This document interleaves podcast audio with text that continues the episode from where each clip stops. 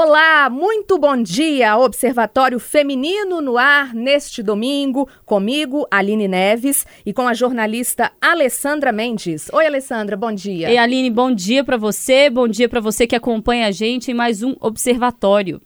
Pois é, Alessandra, hoje a gente vai conversar com um assunto sempre que ele é bem recorrente aqui no Observatório. Belo Horizonte conta agora com a Casa da Mulher Mineira, a nova unidade da Polícia Civil que fica na Avenida Augusto de Lima, no número 1845, no Barro Preto, bem próximo à Delegacia Especializada em Atendimento à Mulher. Essa casa propõe o acolhimento humanizado e atendimento de qualidade exclusivo às mulheres vítimas de violência doméstica e sexual. E para falar sobre este assunto, está conosco aqui no Observatório Feminino de hoje a delegada Renata Ribeiro Fagundes, que é chefe da divisão especializada em atendimento à mulher, ao idoso, à pessoa com deficiência e vítimas de intolerâncias. Doutora Renata, muito bom dia, obrigada pela presença, viu? Bom dia, eu que agradeço a oportunidade e cumprimento a todos que estão ouvindo o programa. Doutora, para a gente começar, essa notícia é muito boa, né, para as mulheres, uma ótima notícia, porque agora elas vão poder contar também com a Casa da Mulher Mineira.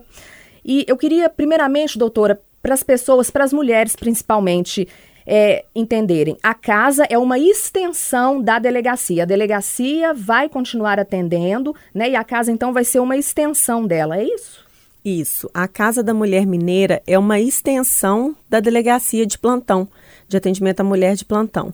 Então, nos dias de semana, durante o horário de expediente, de segunda a sexta, de 8h30 às 18h30, a mulher vai receber o atendimento né, de demanda espontânea, que é quando ela procura a delegacia para receber uma orientação, para pedir uma medida protetiva, para fazer uma representação criminal, em um ambiente mais humanizado e acolhedor e não tendo, não tendo contato com ocorrências com conduzidos.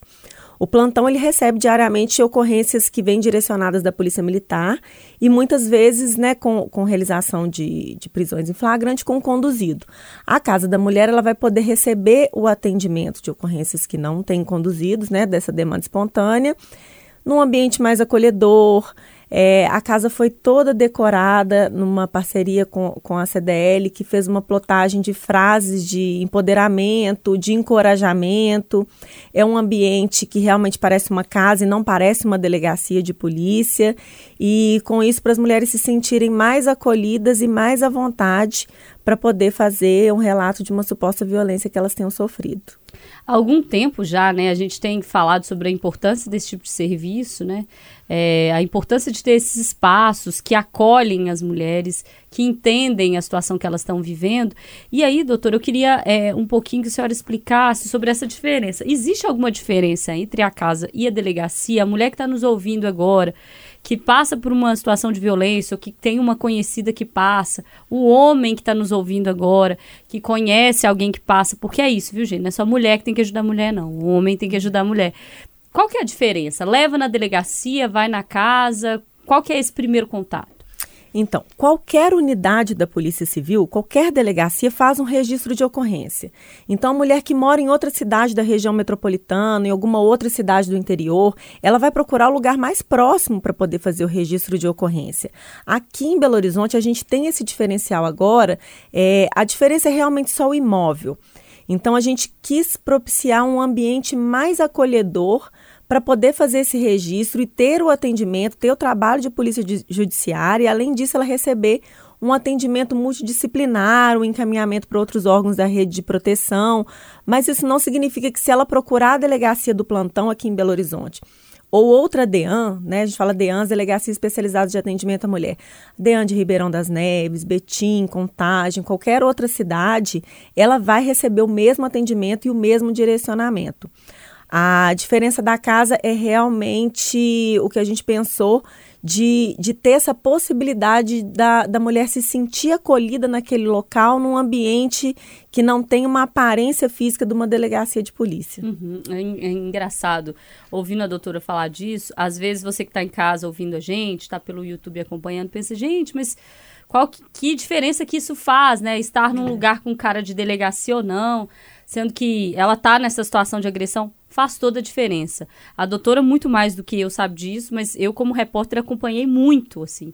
É, cobertura em delegacia, ainda quando era a, na Barbacena ali, e, e, enfim, depois em outros lugares, quando não tinha ainda uma especializada, era plantões nos fins de semana, é completamente diferente. Faz toda a diferença. Você vê, às vezes, ficava a mulher do lado do autor, ou perto, ou ela ali e outras ocorrências chegando e ela muito constrangida, porque para além da violência há o constrangimento, né?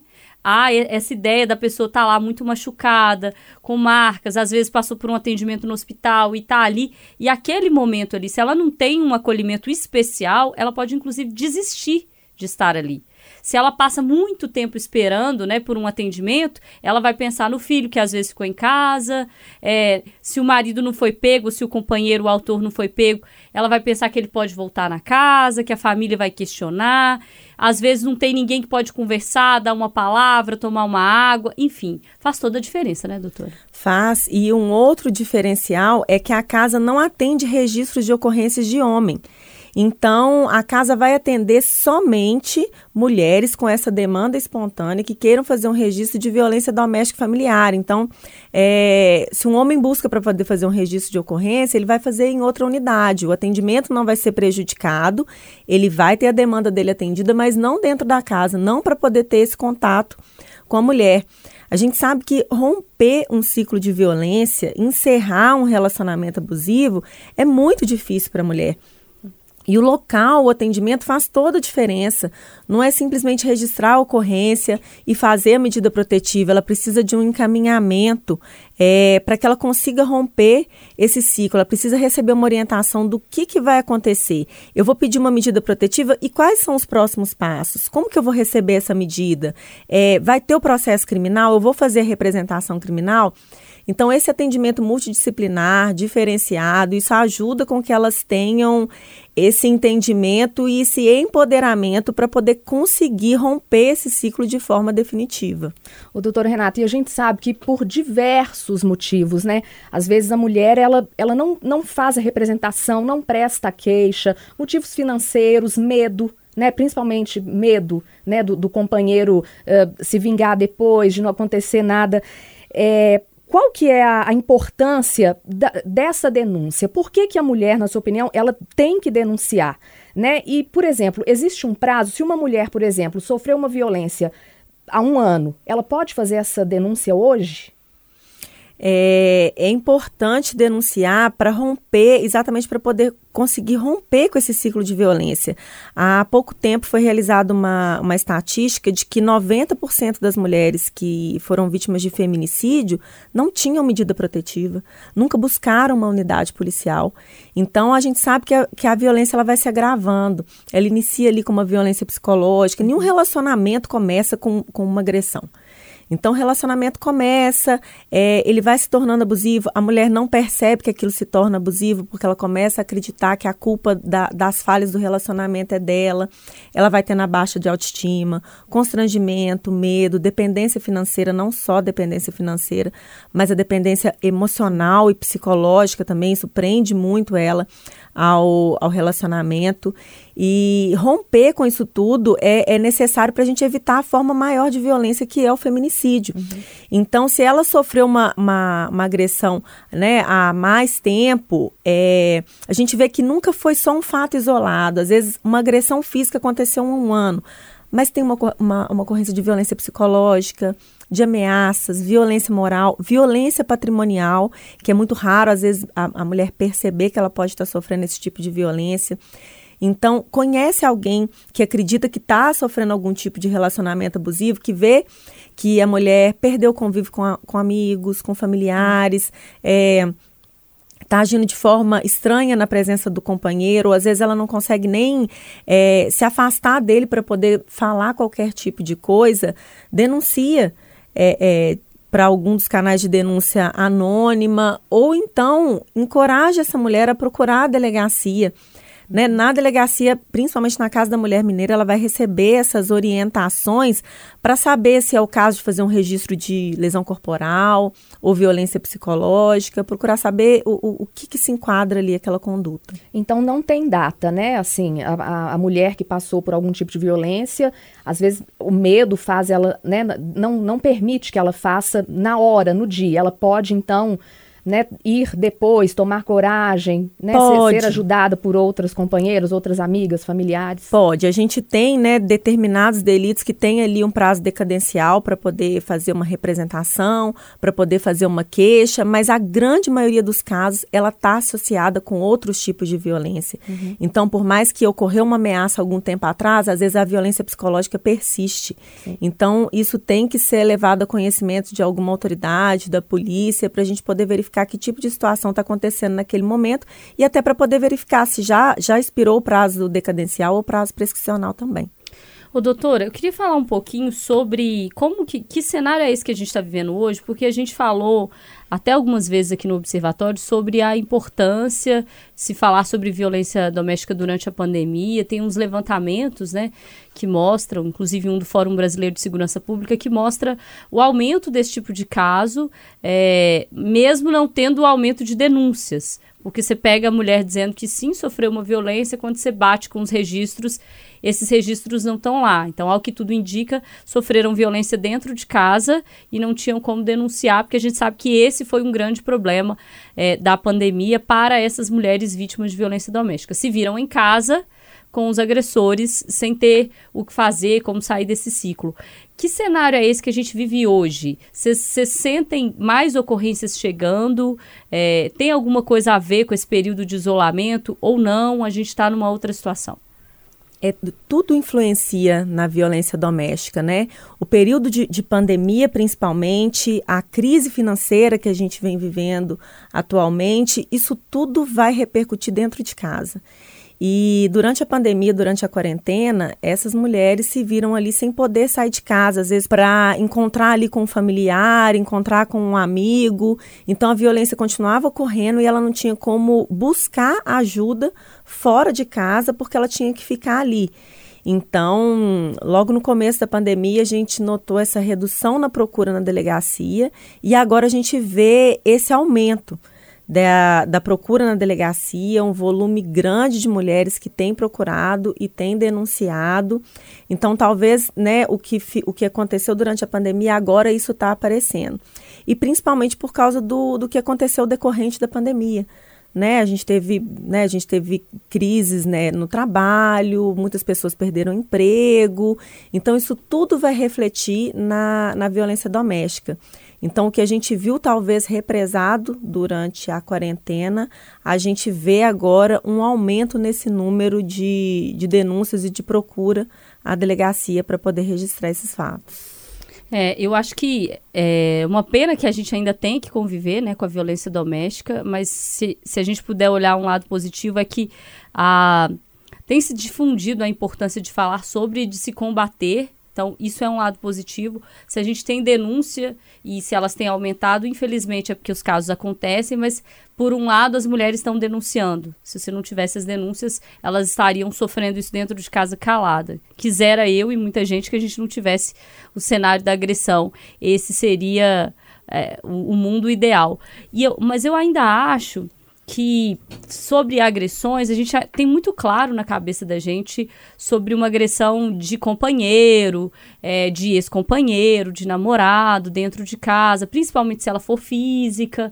As outras agressões, elas ainda vão ficando assim cada vez mais claras, mas ainda não tão cristalinas quanto a violência física. Então a gente tem a psicológica, a patrimonial, tem várias outras nesse cenário. E tem uma que tem me incomodado cada vez mais, que não necessariamente acontece dentro de casa, a maioria das vezes não é mesmo, que é o assédio, assim. Esse é um item que que é, incomoda e que a gente ainda vê muita naturalização. Vou citar dois casos aqui de políticos, inclusive, é, envolvendo esse tipo de situação: assédio e sexismo, assim, que leva a uma agressão à mulher.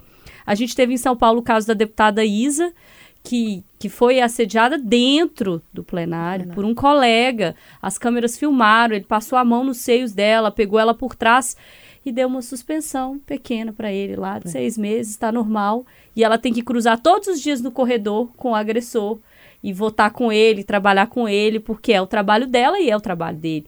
E teve agora, está tá sendo julgado o caso do outro deputado, Arthur Duval, que falou coisas, ah, para dizer pouco, lamentáveis sobre refugiadas ucranianas. Então, eu quero dizer com isso que a gente tem muito claro sobre a violência doméstica é, agressão física, até verbal, mas a gente não tem muito claro de onde surge essa estrutura que cria a violência doméstica, que é uma estrutura em que o homem tem poder sobre a mulher, em que o homem é violento, em que o homem pode falar que vai fazer turismo sexual, que não tem problema, gente, é apenas uma brincadeira. É. Em que o homem pode passar a mão no corpo da mulher, também não tem problema. Ele não estava querendo fazer por mal. Pode, dentro do ônibus, né, Alessandra? Pode. A gente indo trabalhar, voltando, cansada, com bolsa, aparece um homem e, e, né, e nos assedia, assim como dentro dos se estádios. nada tivesse acontecido. Então, é, o que eu quero dizer é que o que a gente chama de violência estrutural contra a mulher vem daí, vem dessa ideia de que o homem pode fazer esse, esse tipo de, de piada, que eu não classifico como piada de jeito nenhum, com as ucranianas, que ele pode passar a mão, que ele pode agarrar no ônibus, que ele pode fazer isso, fazer aquilo,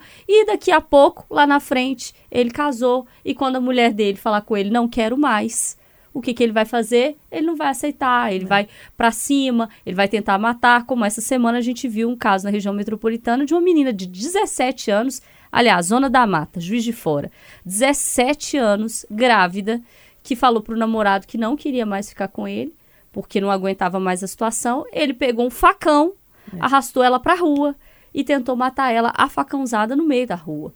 Então, é, tudo cria uma estrutura, porque esse cara, que tem 18 ou 20 anos, ele não criou do nada que ele pode fazer isso. A gente tem uma estrutura Sim. que, na cabeça dele, fez ele entender que ele vale mais que ela e que não tem problema ele pegar um facão e tentar matar ela. Então eu acho que a gente precisa olhar também para as outras violências, para a agressão, para o assédio, com preocupação, entender que vem daí essa ideia de que no futuro você não vai aceitar uma ex terminar, não vai aceitar ela sair com a roupa que ela quiser, não vai aceitar ela dizer não para o que você quiser. Então a gente precisa ficar vigilante, gente, desde sempre. É a educação que faz o caminho.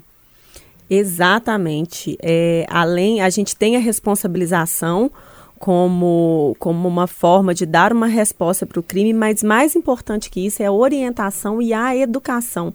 É, como você mencionou, né, o, esses estereótipos de gênero, isso já vem desde a nossa infância, dos nossos pais, isso é uma coisa que vem lá de trás. Então, o que a gente tem que fazer agora é educar as crianças e os adolescentes para entender o papel de cada um nas relações familiares que, que não é porque isso foi determinado há anos atrás que isso, isso não, não tem que existir mais, isso não, não cabe mais na nossa sociedade.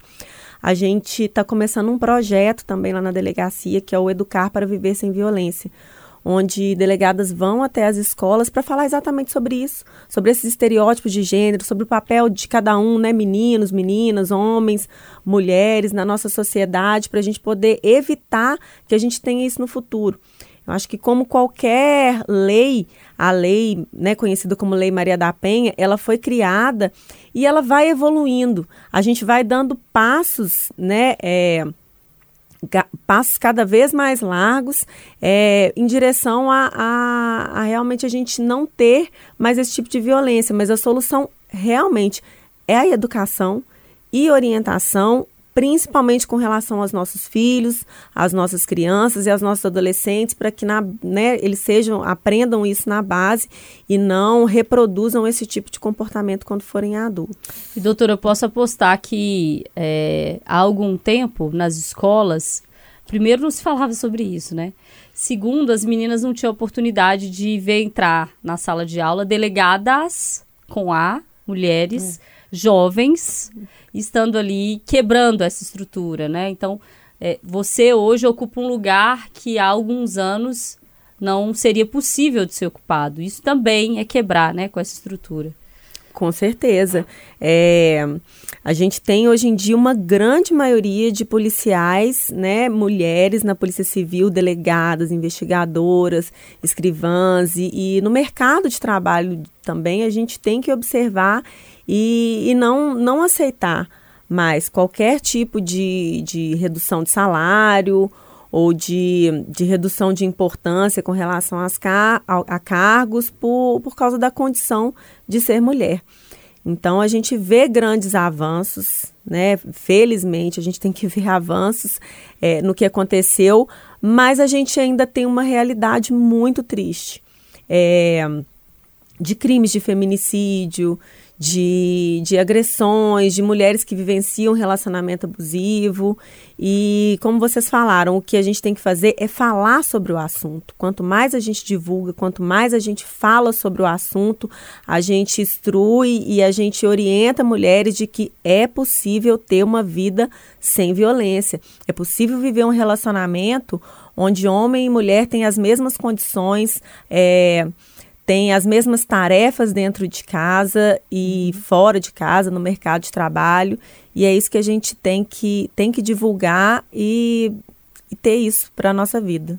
Eu tenho um filho, doutora, de 13 anos, e ele mesmo chega da escola e conta: mãe, hoje as meninas se reuniram e ensinaram pra gente que isso pode, isso não pode. Então eu acho que essa geração que está vindo aí, porque a nossa, né, a nossa idade 40, 30, pegou, né, tem, já vem com esse histórico machista, né? Mas agora eu, eu percebo pelo meu filho que as meninas, né, as adolescentes, as, as que estão com 12, 13 anos, elas já têm pelo menos uma noção. Eu não tinha isso aos 13 anos, né? Eu, eu, eu sempre tive, né, eu achava, bom, eu sou menina, então eu tenho que fazer isso, isso e isso, eu não posso fazer isso, né? Enquanto os meninos eram assim, mas eu tô vendo que realmente vem mudando né? Vem, vem mudando, até com relação a esses crimes, né? O, a tipificação do crime de importunação, ela é recente. Então, isso não era uma conduta que era tipificada. Antes a gente tinha lá a, a, a, perturbação, ou então era crime de estupro, que era, que era uma pena muito maior. Então, esses que crimes. era difícil de enquadrar, né? Exatamente. Doutora? Você chega na delegacia com um cara que passou a mão em alguém e fala que é estupro era dificílimo de enquadrar. Difícil de enquadrar e a importunação, é importante ressaltar que não só toques, a gente tem também outras formas de importunação de forma lasciva que vão gerar ali um constrangimento da mulher e que configuram crime. E as pessoas têm que saber que isso é uma conduta criminosa. Sim, e que se ele agir daquela forma, é, o homem agir daquela forma, ele vai ser responsabilizado. O corpo da mulher não é um objeto e não está à disposição ali para por causa da questão de gênero, porque o homem pode ou, ou, ou não pode utilizar ali da, da forma que lhe convier. Então, a gente tem esses avanços com relação a essas tipificações de condutas criminosas. A gente teve o crime de importunação, o crime de violência psicológica, o crime de, de stalking. E a uhum. gente vê, né, com relação às crianças e, e, e adolescentes, que esse pensamento já está já tá mudando e já está tá sendo diferente. Alessandra, vamos para o quadro, então?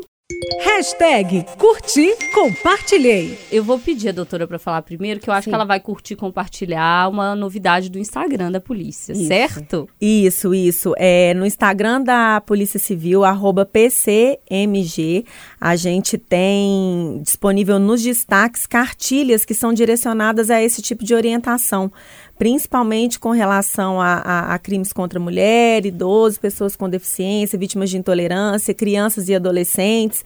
Então, quero curtir e compartilhar o Instagram da Polícia Civil de, de Minas Gerais. E você, Alessandra? Eu vou curtir compartilhar uma biografia que é mais antiga, da Elsa, mas uhum. que ela fala sobre temas atuais, conta a vida da Elsa, que acabou virando símbolo aí da, da luta contra a violência doméstica, que ela foi casada aos 13, e aí, antes mesmo de fazer 18, o, companheiro dela tentou matá-la com a tiros, enfim, foi, tem uma história de vida bem trágica e atravessada pela violência doméstica e virou quem virou, dispensa apresentações. Então, a biografia da Elsa e a Maria da Vila Matilde, que é a música que virou tema, né, de luta contra a violência doméstica. E eu vou curtir, eu curti, claro, e vou compartilhar de novo o podcast da Alessandra. Que foi inspirado na Elsa. Isso. Atena, né, Alessandra? Isso, foi inspirado na Elsa. Ela, inclusive, canta a música tema e conta história, histórias, né, de, de mulheres famosas e anônimas é, que foram vítimas de violência doméstica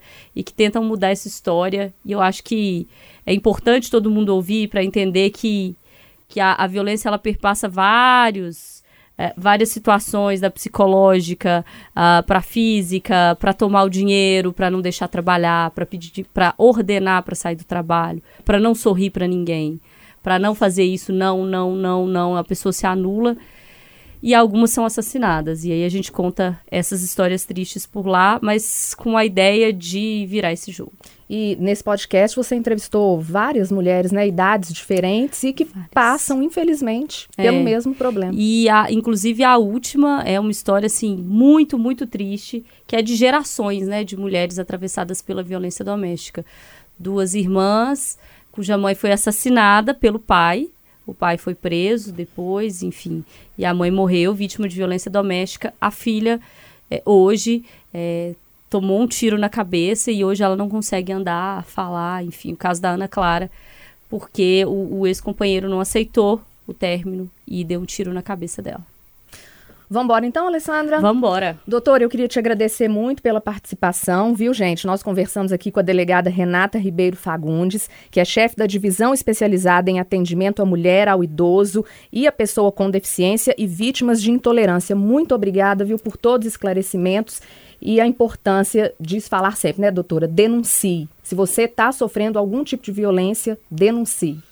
Eu que agradeço a oportunidade de falar um pouquinho sobre o trabalho da Polícia Civil no enfrentamento à violência doméstica e me coloco à disposição e procurem, procurem a Casa da Mulher Mineira, procurem as delegacias especializadas de atendimento à mulher, não deixem de procurar ajuda.